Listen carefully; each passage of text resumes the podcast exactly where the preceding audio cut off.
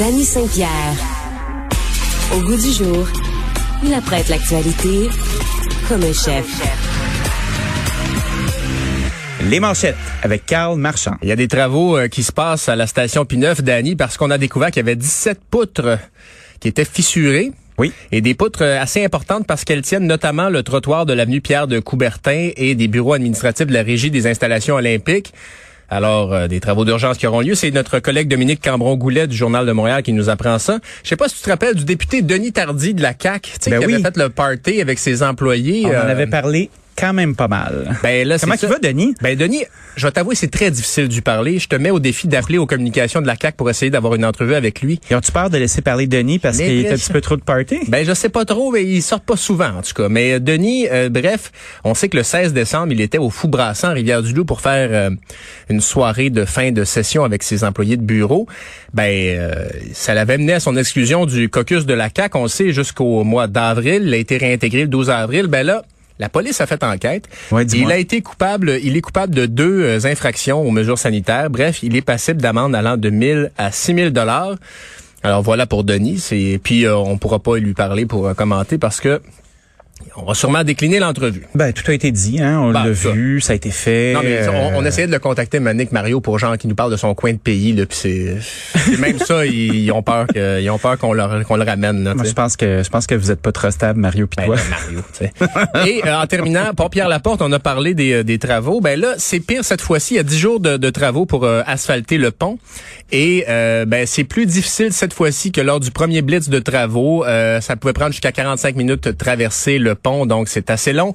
Il y a encore des services de navette en hélicoptère, Danny, si jamais ça t'intéresse, euh, pour euh, faire la liaison entre Lévis et Québec. J'aime beaucoup. Et Merci. puis après ça, ah ben oui, puis euh, tu sais, je te dis là, c'est ça, le, la situation allait bien et euh, sur le pont le matin. Oui. Il faut traverser à peu près 30 minutes. Ça s'est euh, corsé en fin de journée. L'autre chose aussi que euh, je veux dire, c'est que tu sais, c'est le retour des vacances. Hein? Oui. Fait que là, c'est là que ça va peut-être être un peu plus compliqué là pour la circulation à Québec. Est-ce qu'il y a encore beaucoup des chambres d'hôtel? il y en a encore, oui, des hôteliers qui montrent, qui, qui disent que oui, euh, un peu moins d'affluence que lors de la première vague de travaux. la première vague. Hey, on est rendu bon de la vague, hein? Des Euh, vagues euh, de virus, des vagues de travaux, Ouais. euh, des travaux d'infrastructure. Tu sais, Ah, moi je pensais que l'été là c'était relax. Ah, puis euh, laisse-moi te laisse-moi te parler d'une autre nouvelle aussi qui, qui sort, euh, Oh. qui est assez troublante Oui. euh, pendant qu'on tente de joindre Félix Séguin. Euh, il y a un Félix prend son bain en ce moment. Ouais, c'est probablement. Il y a un Canadien, en fait, Robert Schellen- Schellenberg, euh, qui a été, euh, qui a vu sa peine confirmée hier en Chine pour trafic de drogue, peine, euh, trafic de drogue, oui, peine de mort. Il a été arrêté en 2019 euh, avec 220 kilos de méthamphétamine. Il avait déjà été accusé de trafic de drogue au Canada, mais euh, jurait qu'il euh, qu'il était en Chine pour des raisons de tourisme.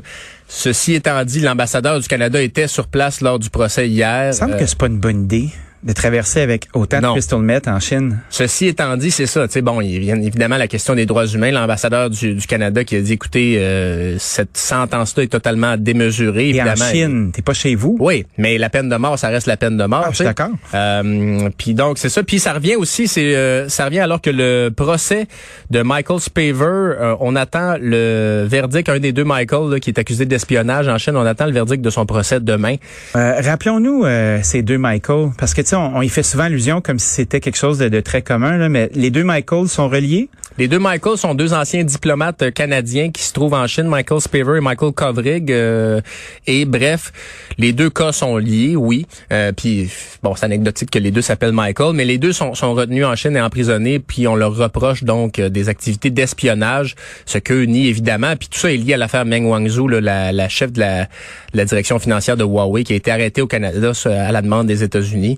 Euh, fait que tu sais, c'est ça. C'est, Est-ce c'est- qu'elle est toujours en détention? c'est le euh, Meng Wanzhou, oui, aux dernières nouvelles, oui. Puis son, son procès n'est pas terminé. Il faudrait que je vérifie, évidemment. Mais écoute, euh, fait que voilà. Euh, Crois-tu que si on débat, on, dé, euh, on libère euh, Meg Wangzhou, ils il y, aurait une souplesse ou euh, il y a Écoute, personne qui va vouloir me perdre une la bonne face? question, mais chose certaine, euh, questions, là, ça ici. négocie. On en pose. ça négocie très fermement, euh, disons, de la, de la part de la Chine. Et puis, euh, donc, euh, si on si on libérait Meng Wanzhou, je suis pas sûr que les Michael seraient libérés euh, de facto. Mais euh, ça aiderait peut-être. Mais bon, tu sais, encore là, tu sais, c'est un jeu diplomatique incroyable. comment on les conséquences de ça. Là. Alors voilà, à plus tard. à suivre. Merci, Carl.